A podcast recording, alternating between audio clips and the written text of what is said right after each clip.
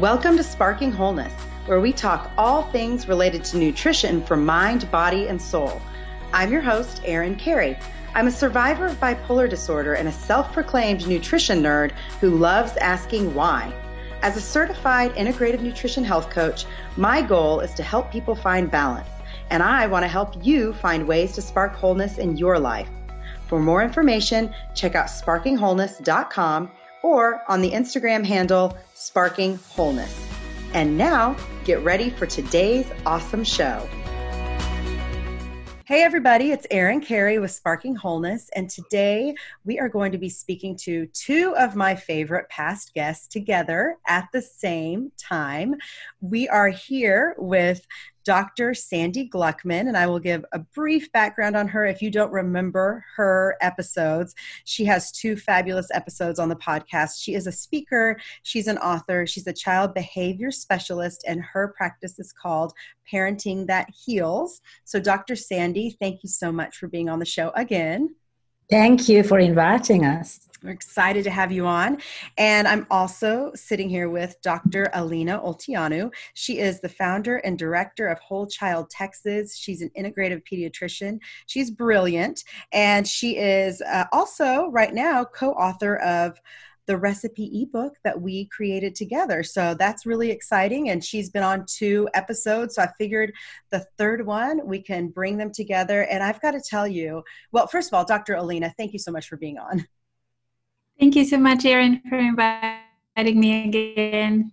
This has been, it's been so good to have both of you on the show. And as much as I like having both of you on individually, I know how well you work together and that you really do paint a full picture of whole body healing for children and for parents as well. So that's why, you know, we've got a lot going on right now back to school has been happening at this point and we've got kids who are in virtual school. We have kids that are doing school in person with some restrictions setting in and i know that that's really anxiety inducing for a lot of parents. It's anxiety inducing for a lot of kids and after that you know early school year rush and the adrenaline rush dissipates, we've got this back to school fatigue now. And so I wanted to sit down and talk to these two absolutely amazing experts about what this mm-hmm. means for us as parents and for our kids. So let's start with just kind of some of the basics. So, doc- Dr. Alina, I'll start with you. Let, let's just talk about kids' health in general right now because we're hearing a lot of different things. And I want to know from somebody who is out there in the field what is going on with kids these days? What's going around? What are we seeing health wise and are we seeing a decrease in viruses now that everybody is so conscious about protection and washing hands? What are you seeing in the day to day one of the main thing i'm seeing is actually anxiety anxiety, sleep difficulties, a lot of um, emotional issues from children. So I think it's been now almost six months since um, the pandemic starting it started, and we're starting to see the side effects of the lockdown, of the social isolation, and um, of the prolonged stress that children perceive stress in a different ways than we do but they're not immune to stress and one point I want to make is that parents sometimes feel that they can hide their stress by putting up a, a smile or a happy face. But children have a sixth sense of picking up parental stress and acting it out. They may not have the language to express it, but they're acting it through sleep difficulties, um, anger, irritability, uh, being more emotional, crying more, being worried about everything, just showing symptoms of anxiety. So that's one of the main concern that I have. The second concern that I have is excessive screen time um, I um, I used to counsel parents before the pandemic that children should not have more than two hours of screen time per day, and now that they're going back to school, mainly online, um, they have at least three to six hours, sometimes even more, of screen time per day. So later on, I would like to talk a little bit about what the antidote to this excessive screen time is And um, in terms of your questions about uh, viruses, um, I still see viruses, and parents are asking me, where did they get it from? We haven't been anywhere. We've been on walks in the evenings. We have our little quarantine pods with few neighbors' kids. But viruses are ubiquitous. That that means they're everywhere. We can't avoid them. Uh, we can live in a bubble. So kids' um, immune system is not as strong as adults, so they're still showing symptoms of different viruses. So the the typical um, summer viruses cause vomiting, diarrhea. So I see a lot of that these days. They do cause some um, rashes, uh, mouth ulcers. So I'm seeing some some of those, and it's um, every age. I um, and of course, as a pediatrician, I'm really on high alert about um, COVID symptoms, and I tested a lot of them. And fortunately, I haven't seen that many positives. So it's the good old viruses; they're still they're still going around, and it's it's not necessarily a bad thing. That's how kids build up immunity in the long run. Yeah, yeah, that's that's awesome. I'm so glad that you mentioned that is not what I expected at all. I will say that. But I, I'm really glad you mentioned anxiety because I did read a statistic from the CDC just in June. They reported that, and this is people aged 18 to I think 31, 25% of people in that age range, or maybe it was 18 to 25, don't quote me on this. Mm-hmm. I'll find the link and put it in the show notes. Uh, but they had seriously considered suicide in June and since the pandemic started. And i think that if that's the case for and then it kind of those numbers dropped as we got older but if that's the case mm-hmm. for 18 and up 18 is still a child. You know the brain is still developing at 18 and so i think about the kids younger it absolutely makes sense that mm-hmm. that this is impacting them in that way. And i'm really glad that you mentioned that because we already have an epidemic of anxiety in children. And so um yes so and viruses alive and well, going strong. That's also important to mention. um, and Dr. Sandy, so let's talk about the screen time a little bit because I know that this is something that you really are passionate about talking about. And we know, I mean, I just know from my adult friends and even my husband, he has been working virtually since March, and how being on a screen all day long is disrupting mental health and sleep and all sorts of it's just it gives you kind of a fatigue and an exhaustion that you're not used to. And so i wonder if maybe you could speak to if that's happening for adults right? What is this excessive screen time doing for our kids and for a developing brain Yes, wow, that's such an important question. So, um, what happens with um, excessive screen time is that it actually does the very thing we don't want, and that is it increases our stress hormones. So, when we're on, on uh, screens for too long, where our stress hormones are um, uh, being secreted more and more and more, and it throws us into um, a state which we call fight, flight, or freeze. So, um, because there's an inflammation in the brain that comes from being stressed. And so, what happens is that as parents, we actually are um, in fight mode. So, we yell at the kids, we're, um, we're frustrated, we're irritated, we're easily annoyed, um, and we're having arguments with the children. Excuse me. And um, of course, some parents are in flight, and that is that they're, they're worried, they're anxious, they're depressed, they go inwards. Or maybe they're even in freeze where they are just so lost and don't have a clue how to handle this, but just walking around with a lot of anxiety.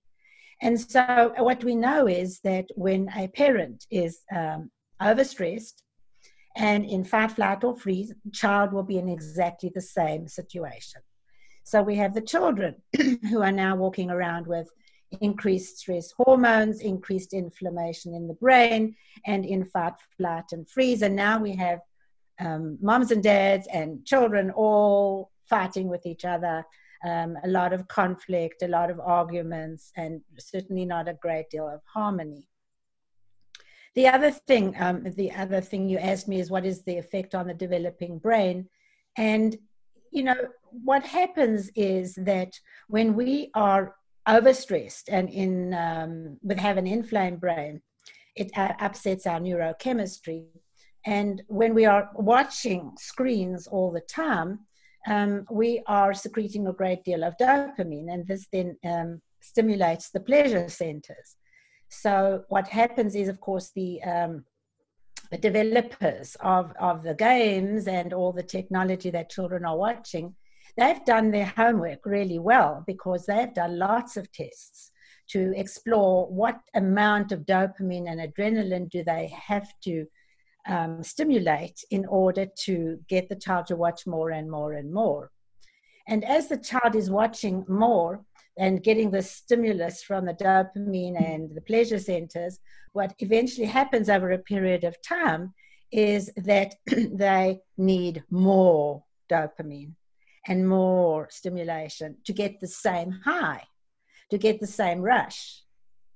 And so they watch for longer periods of time in order to get the same rush.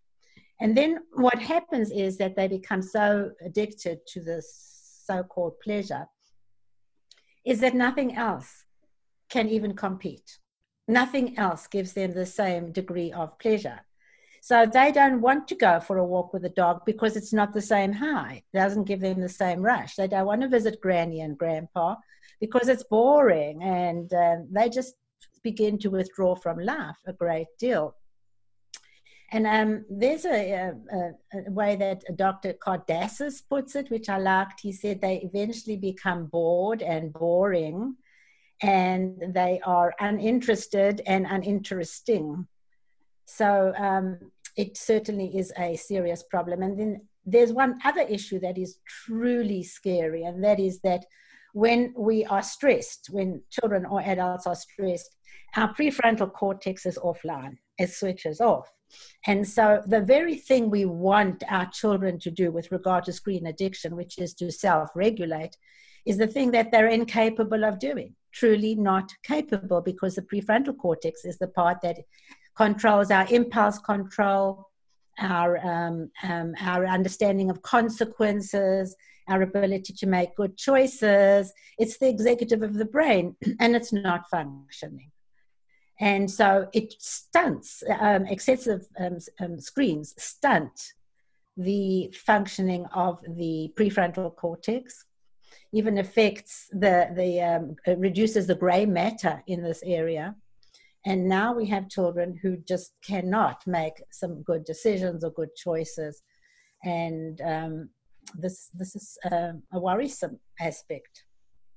Yeah. Oh my goodness. You said so many things there that I am just resonating with because I'm reading a book on this right now because I really do want to understand the the dopamine connection and you know the um even the connection with with the fear brain amygdala I guess would be is that considered where yeah. we're getting these fear responses as well as the prefrontal cortex because I think if people can understand that we can also understand how we're responding to each other in these times. And we are all so stressed. And I see it happening with adults. I see it with these heated comments on social media. And it just breaks my heart. And it reminds me that, like kids, right? It's really hard to empathize, it's really hard to make good decisions when we are not using our prefrontal cortex because we are in fight or fright, fight or flight or freeze from all of the stress that's cascading through our bodies. And you said something else that I want to make sure that is emphasized is that uh, screens increase the stress hormones. It also increases dopamine. And my understanding is that dopamine kind of is, is the fuel for our the stress center of our brain. Is that right? So like for the it's for the pleasure center for the ple- pleasure center right but it, but it contributes to that stressed out state also yes. to where it's yes. like just this never ending cycle because mm-hmm. uh, i'm really trying to understand this because it's just so eye-opening i wish everybody understood this um, I, I love the way that you explained that and so if it's happening in adults it's happening in kids and what do you think i mean just what, what do you think would be the long-term effects of, of a generation raised on excessive screens and this kind of dopamine dysregulation? Well, um, do you want to take it and then I'll jump back on again? Yes, I'm actually really worried as a, as a pediatrician about the long term effects of excessive screen time. And I think it fuels the epidemic of anxiety, of um, ADHD symptoms, things that we label this way. But what it actually does, it decreases the children's capacity to self regulate, which is a learned skill anyway and um, we're seeing a generation of kids that are more sensitive. They're more sensitive chemically. They're more sensitive um, emotionally. So they're more likely to react to different triggers and stressors.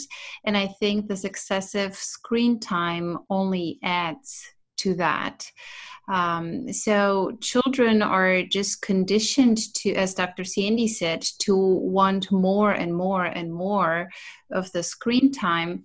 And when you try to take it away, they're really panicking. I, am getting this big eyes and scared look in my exam rooms when I counsel them on limiting screen time and uh, I, I, finally get their attention. I was like, oh, you know, it, it, I'm probably background noise until I mention screen time, but when I mention screen time, I can see this big eyes, and uh, they they all have their cell phones attached to them, which um, I, I, don't think it's normal uh, to to be attached to an object. So one thing that I mm-hmm. try to tell them is that it's technology that you have to be in charge of technology and not let technology be in charge of you. But it's very hard to drive that message home with children that are so attached to their to their uh, screens and to to this kind of technology Another thing that I'm noticing is, again, as Dr. Sandy mentioned, is that they're not interested in anything else. They are missing out on life so much and they're missing on opportunities for learning and developing that are not coming from a screen. Yes, so there is a lot of research that supports what Dr. Alina said. that is that um, um, increased um, screen, excessive screen watching with the um, the high levels of cortisol and high levels of inflammation in the brain, actually, um, research has shown that that increases the chance of getting ADHD, or, or I don't believe you get ADHD, but of becoming, uh, showing symptoms of ADHD and also symptoms of anxiety. But there's also another issue, and that is because they have now experienced this very, very high level of um, of dopamine and the um, excitement that comes with it, um, they, which means they're addicted. Excuse me. which means that they're addicted. They are more prone to possibly being addicted to drugs mm. um, and gambling and sex um, as they grow older because they're looking for the same highs because they yeah. don't experience life on a normal level. You know, I was actually, that's funny. I was about to ask you, either one of you, I thought about that because I wonder what is the connection between this excessive screen time and also excessive sugar consumption and excessive processed food consumption and maybe dr alina you could speak to that because i think that these kind of go hand in hand because even as as dr sandy was explaining the way dopamine works how you just can't get enough it reminds me a little bit of of insulin resistance right? How like eventually your body's just pushing out this insulin pushing it out and your body's like no no more. So i don't know i mean that's but i do think our when our system's dysregulated mm-hmm. in one way it's probably dysregulated in a lot of ways and so how do you think that factors into even how our kids eat Yes, absolutely. I think there's so many side effects to excessive screen time. One is just unhealthy eating, this constant snacking, for example, in front of um, a screen, uh, mindless eating. Um, we as a society, we don't really pay attention or take the time to eat uh, mindfully and I think eating in front of a screen, if it's a TV or an iPhone or an iPad, is even worse. And um, even beyond that, I'm seeing so many um, physical symptoms from excessive screen time. One thing that I've noticed this summer with kids coming for their sports physicals is really bad posture, increased scoliosis. They're losing their cervical spine curvature because they spend their time looking down mm-hmm. on their mm-hmm. to their screens. Uh, lots of neck pain, headaches um, lots of vision problems. I do think that um, several times of um, several hours of screen can be good for um, for their vision. So there's so many physical, emotional um, side effects from excessive screen time that that the list just goes goes on and on. Yeah, it really does. So for both of you, then I would ask this question um, because there are parents that this is just the way life is right now is their kids have to be in in front of a screen for hours at a time depending on their ages. Um, and i you know my heart goes out to teachers. I know teachers are working harder than they ever have before and teachers have always worked tirelessly and thanklessly. But right now uh, virtual learning is is just fatiguing, exhausting for all of us, for teachers, for parents, for students. So, what would you say? What's a great antidote? What can we do about this issue? And um, I don't know which one of you want. Dr. Sandy, do you want to answer that first? Okay, thank you. So, um, for me, there is, uh, I think we need to actually understand that we need to go back to the source of the problem because the, the, what we're seeing with screen addiction is a symptom. It is not the problem. It is a result of something that has not been identified, recognized, and dealt with. And that is the fact that children who become addicted to screens are those who are much more vulnerable for this kind of addiction because they have a deep inner sense of, I am not enough. I don't feel good about me. I don't feel comfortable in my own skin. And I believe that I'm just not good enough. And that is a very painful belief to have inside. And so, interestingly enough, what that belief does is it causes a lot of inner stress. So, once again, we're back to the issue of heightened stress, toxic levels of stress. But the other thing is that, um, you know, walking around with this sense of um, not having a great deal of self worth is so it's just so painful. I know I've been there as a kid, so I know what it's like. And um, so we want to do anything we can to not feel it. And so, really, for me, the screen addiction is a sense of self medication. I'm self medicating because it takes my mind off the sense, a feeling I have about myself, which is not a good one, and my sense of self worth, which is not good. And so, if for me, the antidote, and I, I know this is uh, tough because parents want the solution. Tell me what I must say. Tell me what I must do. What kind of words do I use? Um, what is the best strategy? What is the best kind of um, ways of, of putting up uh, barriers and controls? But that's from the outside in. And it's not going to work until we sort out why the child is hurting from the inside out. And the deepest pain is the pain of feeling I'm not enough. And so parents really do need to learn how to rewire this very critical core belief of children that they're not enough to the point where they believe and feel that they are so enough and they don't need to um, go into fight, or freeze and freeze in front of a computer in order to self medicate. Yeah, I, I love that. That is so true. And I think it's true for adults as well, because we have been on our screens more than ever before, I think, too, during this That's time. True. So, yes. So, so yeah. Dr. Alina, how would you answer that? So, frequent breaks if uh, children have to do online learning, um, I do encourage teachers and parents to allow them to take frequent breaks and um, alternate live learning with um, offline learning. Um, kids need to touch books, they need to touch a pen, they, they need to read paper books. Um, and then the number two, which maybe actually number one uh, in terms of importance, is to spend time in nature. Yes. Mm-hmm. Um, so get kids outside at least one or two hours a day. Get them to get their heart rate up, to sweat a little bit, which is not hard in Texas at right. degrees. but uh, try to find ways, either early in the morning or late in the evening if it's too hot. Um, anywhere swimming it doesn't have to be any kind of competitive or organized sports but kids have to move preferably outdoors as much as possible nature is very healing for everyone but especially for um, developing brains Yes.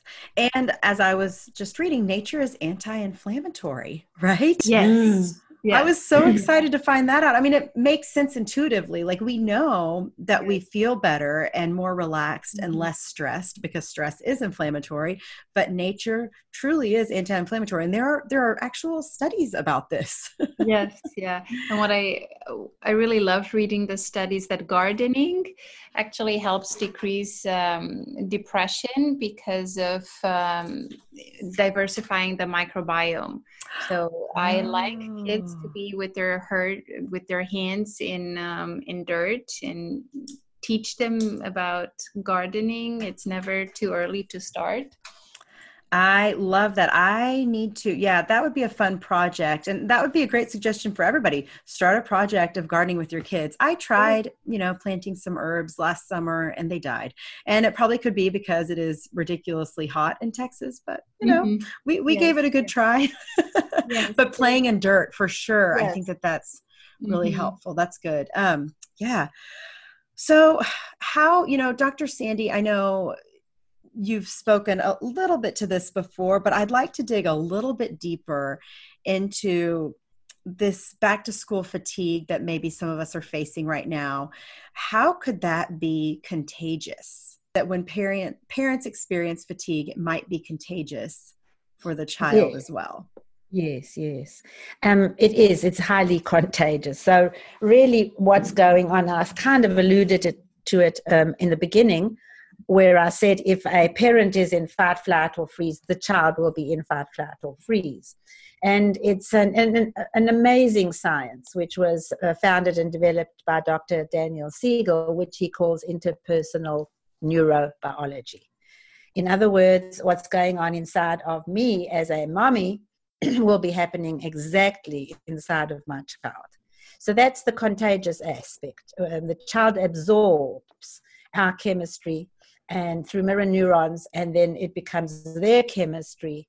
And then we ask them to behave differently, but they cannot, not until we behave differently. So if we want our children to be calm, we need to be calm. If we want our children to self regulate, we need to self regulate. If we want them to be filled with joy and excitement and be creative, we need to be like that because it is much deeper than just being a role model. We talk about we are our children's role models. Of course, we are. Um, but it's much more deep than that in terms of the neuroscience of what chemistry is going on inside of me and how I show up through that will will be uh, absorbed by the child. Yeah, yeah, I love that reminder. It's so true. And I see it in my own kids all the time. We went on vacation and we had, we were very intentional about, you know, putting our phones away and not using electronics on the trip. We came home and it was back to work and our kids started acting crazy. And it's like, why are they so moody? I just, I just don't understand. and yeah, it's, it's this, it's interpersonal neurobiology. They were picking up on, our stress getting home and having to get things done. And we came from a very relaxed place in nature to being at home, needing to be on screens. So I see it, and I know people who are listening are probably going, Oh, I get that. I heard a friend recently say the other day when um, she is PMSing her daughter, who is under 10 acts like she's PMSing as well. And I think that that's really interesting because her daughter doesn't even have a cycle, but she picks up on the way that mom is feeling hormonally. And I, mm. so I think that that's really important. I think parents, if you tune in, you will see this because the more I hear Dr. Sandy and Dr. Alina talk about this, the more I pick it up and I'm like, mm. okay, it's very important how I manage my own stress. So Dr. Alina, I would I would ask you as leading into that, I know you are a big fan of meditation. And mm-hmm. so, what does that do for our mental state and our brain health? Does that help with this prefrontal cortex um, concern that, or that, that we need to activate? What would you say to that for moms and for kids? Yes, yes. meditation is the perfect antidote to stress and you don't have to be a monk or in a monastery to meditate. It's uh, even two three minutes a day once or twice a day can rewire the brain in a way that um, increases our prefrontal cortex. So it activates the part of the brain that is involved in higher executing functions. And it decreases the amygdala which is the part of the brain that makes us react um, in survival mode in a fight or flight or freeze as a response to stress. So kids as young as five or six years old can learn how to meditate, but the parents have to meditate with them. So we can't ask children to learn how to meditate if we as adults don't have a meditation practice. And it can be something as simple as paying attention to our breath. So, one thing that I want to teach parents right now is just to take three conscious breaths.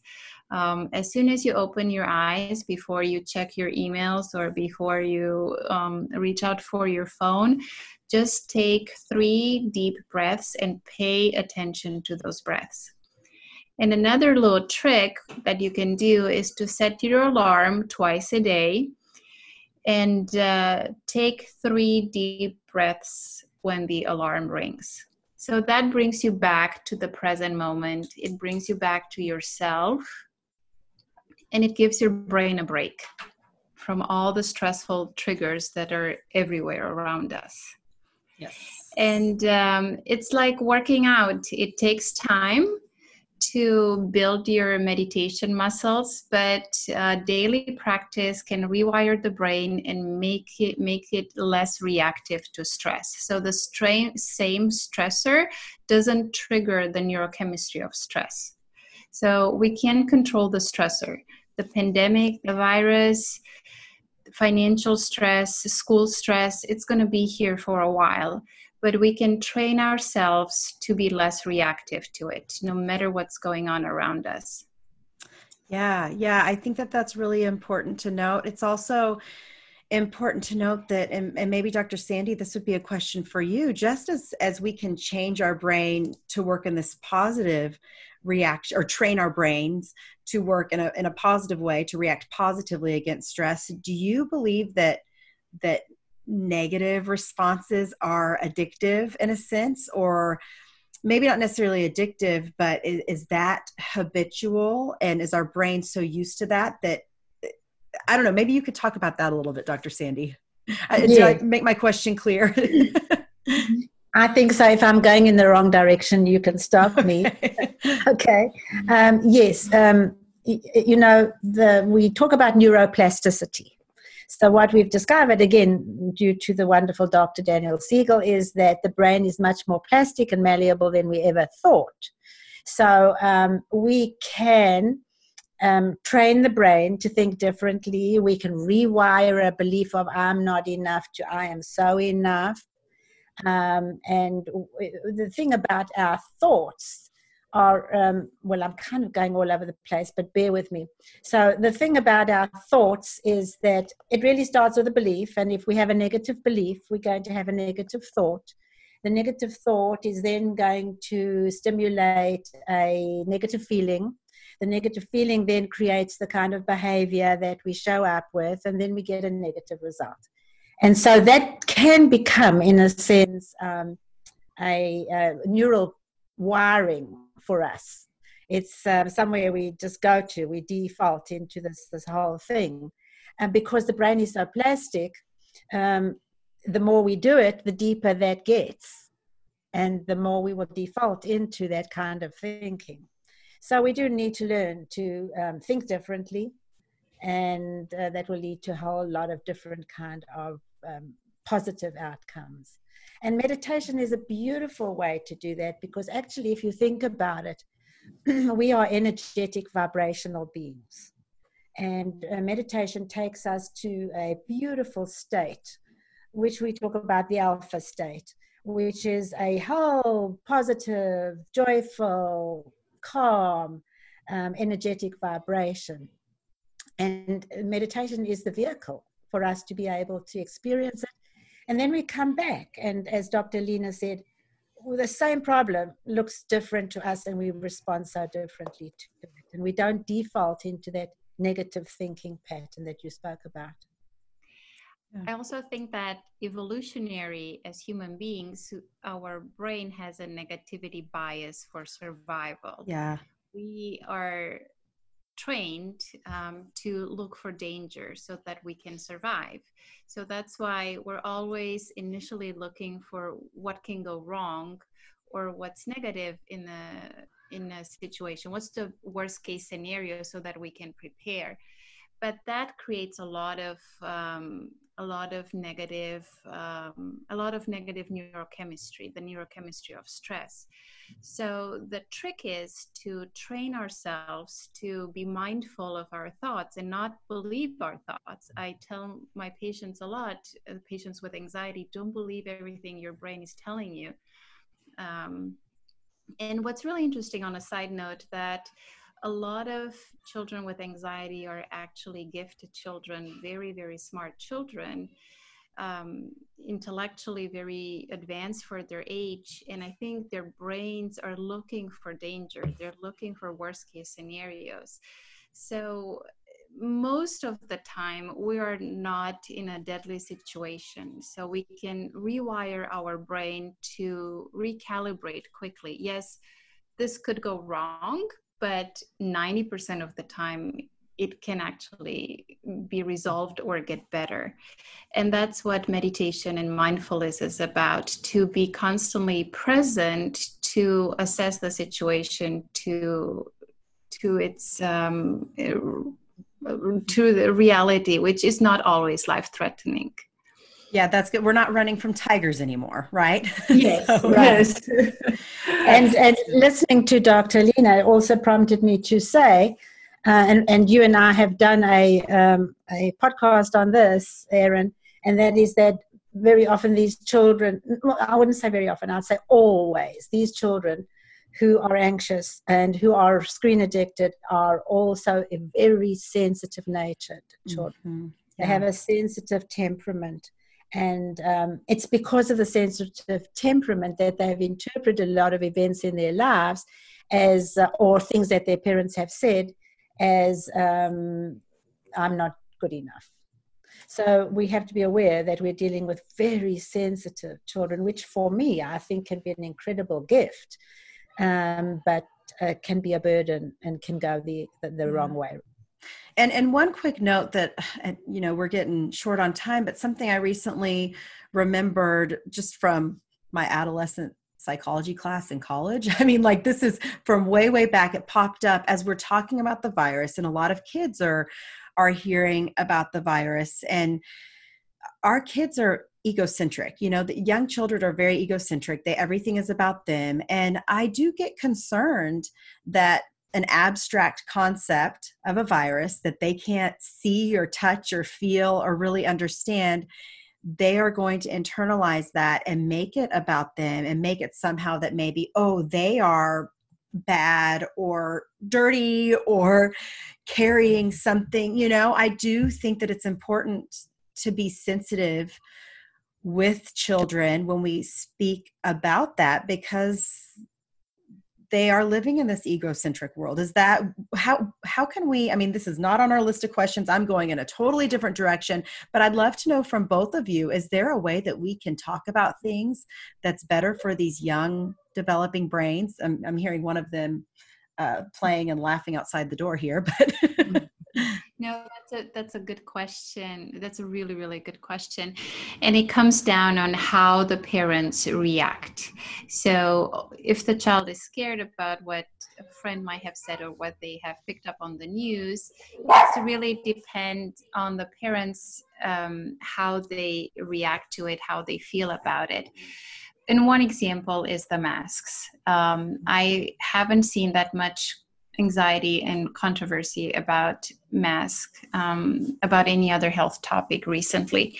So you know if we have to wear mask for a while i think it helps for parents to have um, less reactive state of mind to it because children are picking up on it. If they hear the masks are dangerous they may carry germs or they may um, interfere with breathing, children are going to pick up on that. But if the parents are trying to be reassuring to a certain extent or at least neutral to it, it will change the child's um, neurochemistry.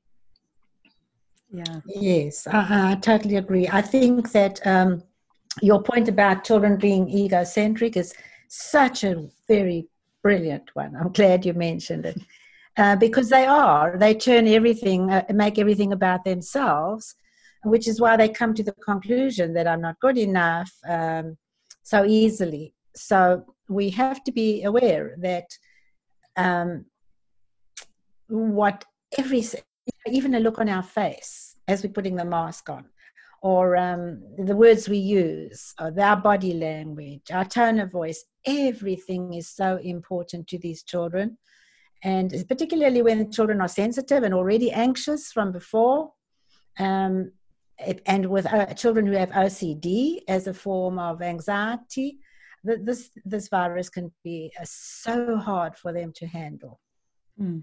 So we need to yeah. be sensitive about that. Yeah. And then what we say they listen they internalize and mm. that's that's such a good reminder yeah and and the point about being neutral i think is is good yes um i'll leave my complaining to my husband no. um, but yeah thank you guys so much this was so good I, I do i'll ask one quick question if you could just say one thing that parents can do and i you probably already said it. I can think of a few that you've said, but one important thing that parents can do to best support their children on a whole body level right now, what would you say? what comes to mind for me is for parents, especially for moms, to be kind to themselves, not to be critical, not to have um, superhuman expectations, because that increases maternal stress and that increases children's stress. And stress affects every everything mind body spirit. That's good. Yes i have to totally support that. Um, you actually actually stole mine but anyway. And the other thing i would say is for parents to become aware that you cannot give your children anything that you do not yourself have. And so it's time for parents to reflect on um, how am I showing up? Because the way in which I show up will have a huge impact on my child. Absolutely. And I do want to say, if I can, here, Erin, yeah. that um, Dr. Alina and I have actually created a program which we call yeah. the Seven Ways to Reverse and Prevent Screen Addiction and that is on is it on both of your websites? Because i can definitely make sure i link that. Yes it's on both of our websites um, and um, it's a very instructive and practical program yeah, that's good. So Dr. Sandy's website is drsandygluckman.com and that's D R S A N D Y G L U C K M A N dot com and dr alina's website is wholechildtexas.com and that's w-h-o-l-e C-H-I-L-D-T-E-X-A-S dot com. So you can access those res- resources there. And I think they've got a ton of resources and they're always, I mean, I hope you guys got a picture of how they work so well together. And it really does paint a picture of whole child health for our kids who need they they need a little bit of everything you know they need that whole mind body spirit going on in their lives just like just like we all do. And so thank you again for being on and i just i'm i'm loving everything that you said. So thank you so much for being willing to take the time and be on the show. Thank you.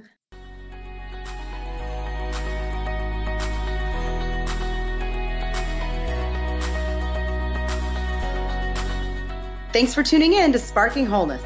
For more on all things related to nutrition for mind, body, and soul, check out my website, sparkingwholeness.com.